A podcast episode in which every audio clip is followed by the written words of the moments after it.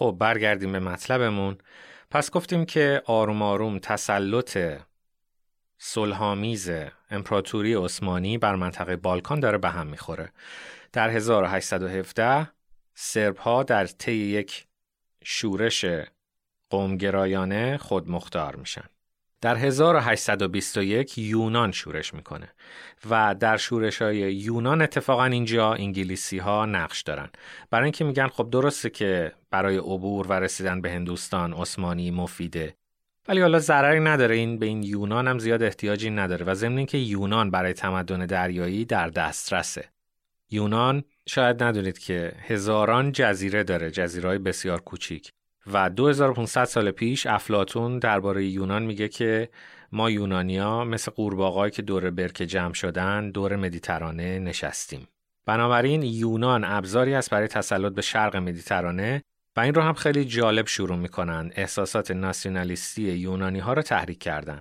شخصیت رومانتیک و کاریزماتیک یک شاعر انگلیسی به نام لورد بایرون شعرهای خیلی شورانگیزی برای یونانیا میگه که شما که نمی‌دونم اودیسه و ایلیاد رو داشتید شما که هومر رو دارید شما که هرکول و آشیل و غیره رو داشتید شما چرا باید زیر تسلط مسلمونا باشید بنابراین تقویت ناسیونالیزم یونانی توسط انگلیسیا و 1821 یونان شورش می‌کنه. عثمانی هم داره ضعیف میشه دیگه اینا نشان دهنده ضعف داخلیه. زمانی هستش که دیگه در نیمه دوم قرن 19 هم امپراتوری های دیگه به عثمانی می‌گفتن Sick Man of Europe یعنی امپراتوری مریض اروپا. همه منتظر احتضار و مرگش بودن. در 1830 فرانسه هم قاطی بازی میشه و بالاخره یونان رو جدا می‌کنه و ظاهر میگن که یونان مستقل شد به استقلال رسید. و بعد فرانسه الجزیره رو هم از عثمانی می‌گیره. پس وقتی راجع به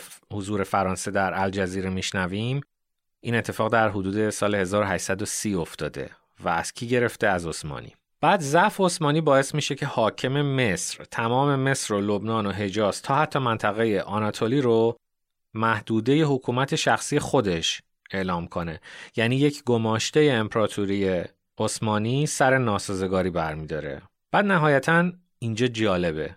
ببینید که وحدت ها و کی به کی کمک می‌کنه خیلی بستگی به این داره که چه مسیرهای بازرگانی مورد تهدید قرار می‌گیرن. عثمانی با کمک همون قدرت های اروپایی تمام این منطقه رو پس می‌گیره. چرا؟ چون اگر که اونجا جنگ و درگیری می‌شد و هر کی می‌خواست مستقل بشه و برای خودش سازی بزنه راه های تجاری قطع می‌شد. بنابراین همون فرانسه و انگلستانی که در شورش یونان کمک می‌کنن قطعه ای از عثمانی جدا بشه اینجا حاکم مصر رو سرکوب می‌کنن و اون قسمت تحت تصرف عثمانی باقی میمونه. حتی روسیه و پروس هم به فرانسه و انگلستان کمک می‌کنن و به عثمانی کمک می‌کنن تا طی جنگ ها و درگیری های از 1839 تا 1841 عثمانی منطقه رو پس بگیره. و بعد طی جنگ کریمه روسیه به مولدووا در بالکان حمله می‌کنه و بازم اینجا کیان که کمک می‌کنن به عثمانی همونایی که امپراتوری خشکی رو می‌خوان مهار بکنن. فرانسه و انگلیس به عثمانی کمک می‌کنن چون عثمانی رو هنوز یه بافر می‌دونن. این درگیری تا 1856 ادامه پیدا می‌کنه و نتیجهش کوتاه شدن دست روسیه از دریای سیاهه. یعنی کریمه در تحت تصرف عثمانی باقی میمونه. بعد از این سال هاست که ایتالیا میاد لیبی رو می‌گیره و انگلیس مصر رو می‌گیره. و ساختن کانال سوئز حالا دیگه به خاطر اینکه مصر دست خود انگلستان هست و امنه شروع میشه. 1869 همونطور که بارها گفتم کانال سوئز تکمیل میشه. تغییر ابدی در جغرافیا نتیجهش خواهد شد تغییر ابدی در سیاست. حالا که 9000 کیلومتر از مسیر دریایی کوتاه شده و این مسیر در دست خود قدرت های اروپایی هستش چون فرانسه و انگلیس ابتداعا با همدیگه کانال سوئز رو می‌سازن اینجا دیگه قدرت های اروپایی از سرزمین پلی که نام پنج دریا داشت بی نیاز میشن هنوز این سرزمین برای مهار روسیه خوب هست ولی دیگه به ثباتش نیازی نیست چون گمرک و تعرفه و ایناش دیگه اصلا اهمیتی نداره حالا وقایع دیگه سرعت می‌گیرن. در سال 1871 یک قحطی در بوسنی اتفاق میفته. اگه خطی بکشیم از کانال سوئز به بالا تمام سرزمین هایی که از مسیر تجاری خارج میشن یکی یکی دچار قحطی میشن. در عثمانی در خود هارتلند ترکیه در ایران در روسیه. و اگر ویکیپدیا رو نگاه بکنین تاریخ قحطی های جهان رو حتی اگه تا چند هزار سال به قبل برگردید تواتر و فرکانس و فراوانی قحطی در این منطقه هرگز و هرگز به این شدت نبوده که بعد از ساخت کانال سوئز اتفاق میفته پس 1871 شورش بوسنی در اثر قحطی به دنبالش بلغارستان. بعد کودتا و شورش در قلب عثمانی. در سال 1876 در پاسخ به این وضعیت سلطان عبدالحمید قانون اساسی تنظیم می‌کنه. ببینید که چقدر این مسائل به داشتن یا نداشتن استبداد مطلقه یا داشتن قانون اساسی یا داشتن آزادی های فردی بی ارتباطه. یعنی انسان پاسخی که میده خب وقتی ما تاریخ می‌خونیم سلطنت مطلقه بود اینا ملوک و توایفی بود استبداد بود غیر و غیره. خب اینا در تمام بقیه تاریخ هم بوده دیگه. ولی پاسخی که انسان می‌تونه به این قضیه بده فقط اینه که یه عده میگن آقا قانون نیست کشور هرج و مرج فساد هست فساد کلمی که زیاد همیشه تکرار میشه. تنها کاری که می‌تونه بکنه سلطان عبدالحمید اینه که قانون اساسی تنظیم کنه. بعد چی میشه؟ دو سال بعد پشیمون میشه و سلطنت مطلقه رو برمیگردونه. یه داستان جالبی شبیه همون دوره استبداد صغیر در ایران اتفاق میافته. در تمام این مدت بالکان همچنان شلوغه. سربستان و مانتنگرو دوباره اعلام جنگ می‌کنن. رومانی از عثمانی جدا میشه. بلغارستان و سربستان هم دیگه جدا شدنشون تثبیت میشه. حالا چه اتفاقی میفته اگه یادتون باشه قبلا اگر یه همچین اتفاقاتی میافتاد عثمانی می‌خواست خیلی ضعیف بشه چون اون دولت حائل و بافر و اون شر ضروری عثمانی برای فرانسه و انگلستان لازم بود حمایت می‌کردن ولی حالا دیگه حمایت نمی‌کنن. بنابراین تقریبا تمام بالکان از دست عثمانی خارج میشه. 1877 بوسنی و هرزگوین رو میدن به اتریش مجارستان. و اینجا سرب ها به شدت ناراضی میشن. باز یه نمونه دیگه از این که تجزیه هرگز به صلح منتهی نمیشه. برای اینکه شما هرگز نمی‌تونید مثل که کره رو می‌خواین تقسیم کنین چاقو بذارین و ملت ها رو از هم دیگه جدا کنین.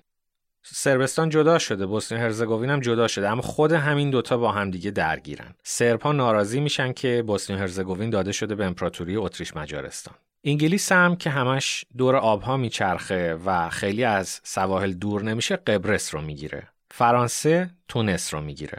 در سال 1882 انگلیس که قبلا هم مصر رو دیگه خارج کرده بود از دست عثمانی رسما در مصر اعلام حاکمیت می‌کنه.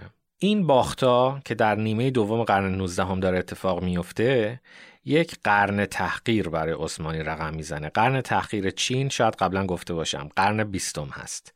بعد از اینکه راه تمدن دریایی حسابی تسهیل میشه کانال سوئز تثبیت میشه و دسترسی انگلیسی ها به چین خیلی راحت تر میشه. اما قرن تحقیر عثمانی قرن 19 هم هست. نیمه دوم قرن 19 هم.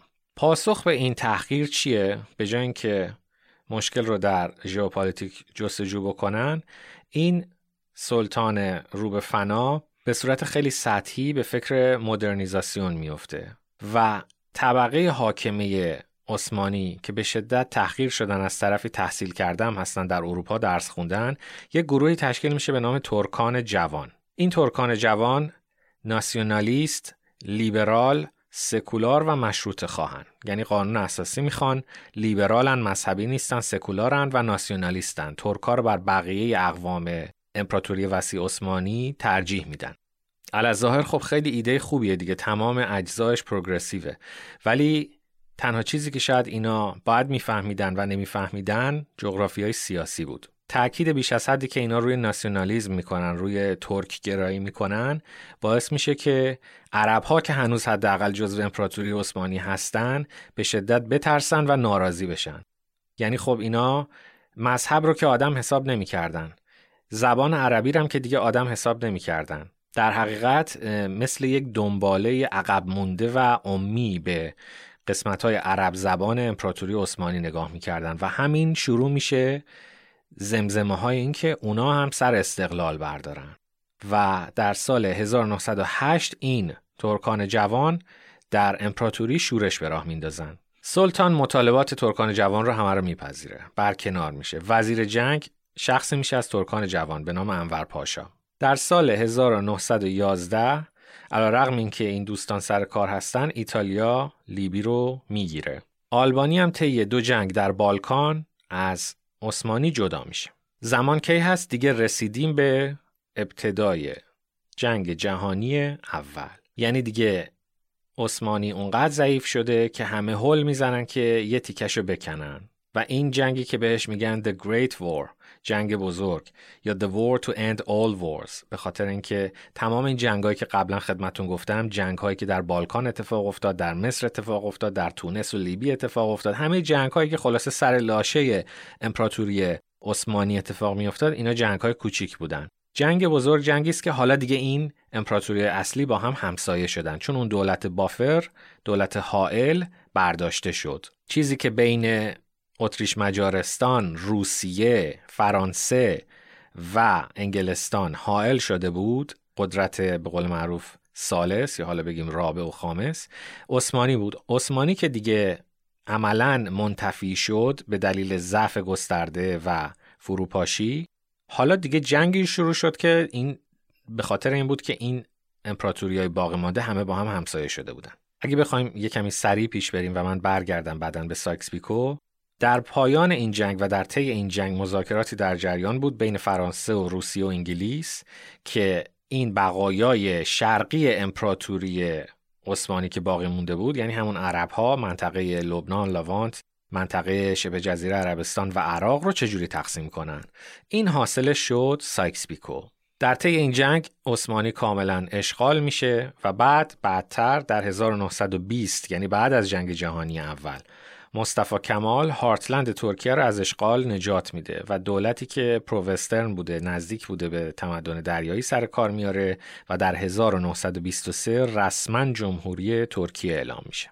اما برسیم به سایکس پیکو اینکه چجوری امپراتوری های فاتح جنگ جهانی اول اولا که تونستن قسمت های شرقی امپراتوری عثمانی رو تجزیه کنن یعنی اون چیزی که با ایران هم مرز بود کشورهای عرب به وجود اومدن و گفتیم که علت اصلی دلخوری اعراب ملیگرایی ترک بود. یعنی امپراتوری که باید از globalism حمایت می‌کرد و ناسیونالیزم رو کنترل می‌کرد خودش مترقی ترین جبهش تبدیل شد به کسایی که این جغرافیای سیاسی رو درست نمیفهمیدن و اعراب رو ناراضی کردن و اینها رو حتی از وجودشون در امپراتوری شرم داشتن. پیش از اینکه سایکس پیکو به کلی شکل بگیره یا می‌تونیم بگیم به عنوان بخشی از سایکس پیکو برای اینکه سایکس پیکو اصل اصلش یک قرارداد سری دو جانبه است بین فرانسه و انگلستان. اما پیش از اون و کمی در طی اون به روسیه استانبول و بوسفور رو قول داده بودن که خب طبیعیه که هرگز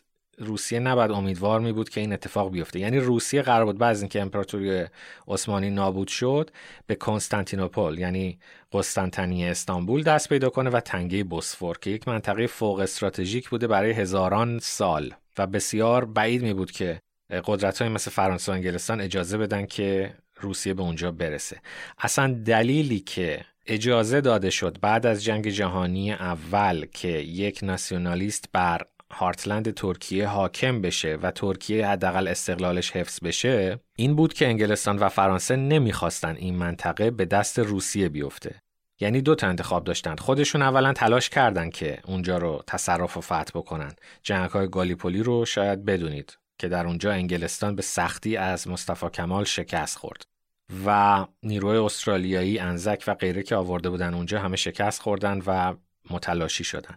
بنابراین انگلستان خودش شخصا تلاشش رو کرد که استانبول رو بگیره ولی نتونست. بنابراین در چنین شرایطی بهتر می بود که ترکیه رو به مصطفی کمال واگذار کنند تا به روسیه. دلیلی که ایشون موفق شد اونجا بخش بزرگش اینه. اینکه فکر کنیم فقط رشادت و قهرمانی ناسیونالیسم سکولار ترک بود که ترکیه رو به یک جمهوری مستقل تبدیل کرد. نه این اینم باز خلاف دانسته های جغرافی سیاسی هستش. یکی از اهداف این بود که دوباره از اون لاشه ترکیه از اون لاشه عثمانی چیزی بمونه که به عنوان حائل بین روسیه و بقیه قدرت ها عمل کنه. در طی قرارداد سایکس پیکو در پایان جنگ جهانی اول سایکس که سر سایکس در حقیقت فردی بود که از جانب انگلستان مذاکره می‌کرد.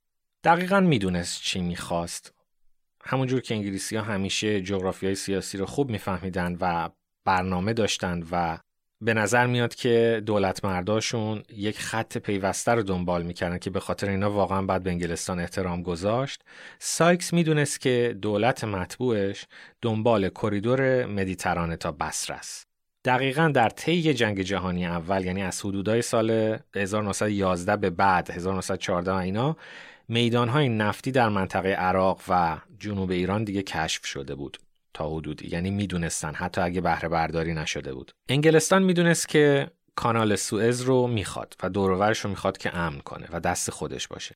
مصر رو که داشت کم و بیش ساحل شمالی و شمال شرقیش رو می‌خواست یعنی شبه جزیره عربستان رو می‌خواست و اون منطقه شرق مدیترانه منطقه که الان فلسطین و اسرائیل و لبنان و اینا هستن. مناطقی که نزدیک بود به کانال سوئز. و بعد می‌دونست که همیشه می‌خواد نزدیک آب بمونه این تمدن دریایی.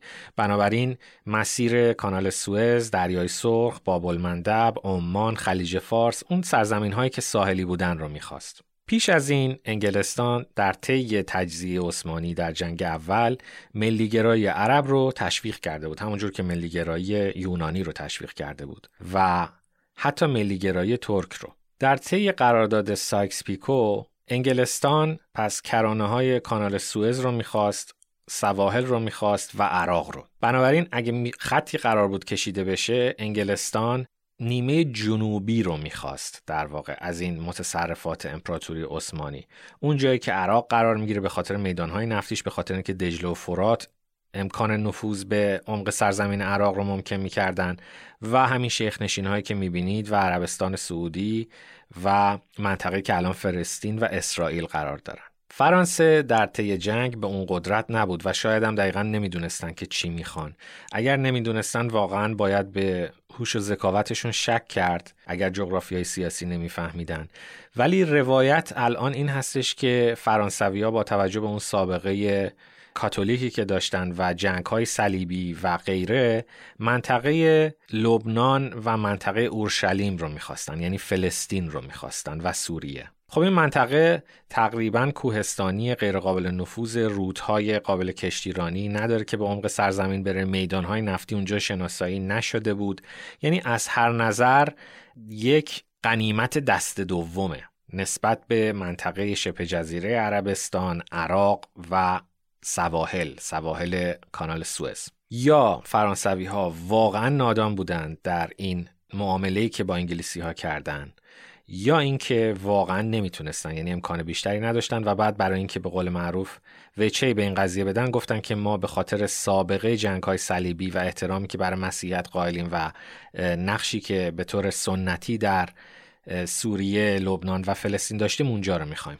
اما همین هم که فرانسه با تکیه به سابقه مسیحیت دنبال اون منطقه بود و بخشی از این منطقه مخصوصا فلسطین در شرق مدیترانه هنوز جزو های استراتژیک جزو های استراتژیک تمدن دریایی بود لازم می بود که با یک ادعای مذهبی مقابل این قضیه یه خورده دوم فرانسه اصطلاحا چیده بشه. یعنی مسیحیت مسیحیت دیگه نکنن فرانسویا و این شد که اونجا یک نوع ناسیونالیزم یهودی هم شکل داده شد همونجور که ناسیونالیزم یونانی همونجور که ناسیونالیزم عرب استفاده شده بود که یک کشور دیگری به وجود بیاد که یه مقداری از ادعاهای ارزی فرانسه هم کم بشه و همینجور ناسیونالیزم عربی هم کنترل بشه. یعنی می‌بینید که چقدر زیبا اینها همدیگر رو بالانس می‌کنن و این ناسیونالیزم ها در مقابل همدیگه مهر چینی میشن تا اینکه مجموعا کشورهای ضعیفی به وجود بیان که هیچ کدوم به هیچ کجا نرسن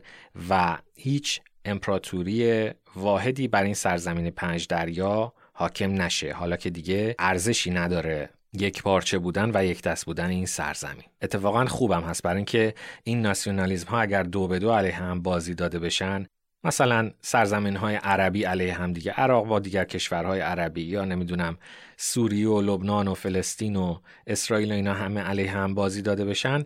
این آتش ملایمی که در این منطقه میسوزه نهایتا باعث خواهد شد که تمدن خشکی و روسیه هم دیگه دستش به آبهای گرم نرسه. طی قرارداد سایکس پیکو به دلیل اینکه هم انگلستان هم فرانسه منطقه فلسطین رو می‌خواستن فرانسه ظاهرا به دلیل سابقه شوالیهگری و جنگ های صلیبی و مذهب و اینجور چیزها و انگلستان کاملا به دلیل استراتژی و ژئوپلیتیک فلسطین در طی قرارداد سایکس پیکو بلا تکلیف موند و نهایتا با تشکیل اسرائیل به نفع تمدن دریایی تعیین تکلیف شد و تبدیل شد به دولتی که اونجا ناسیونالیزم عرب رو تخفیف میده و کنترل می‌کنه و از کانال سوئز محافظت می‌کنه.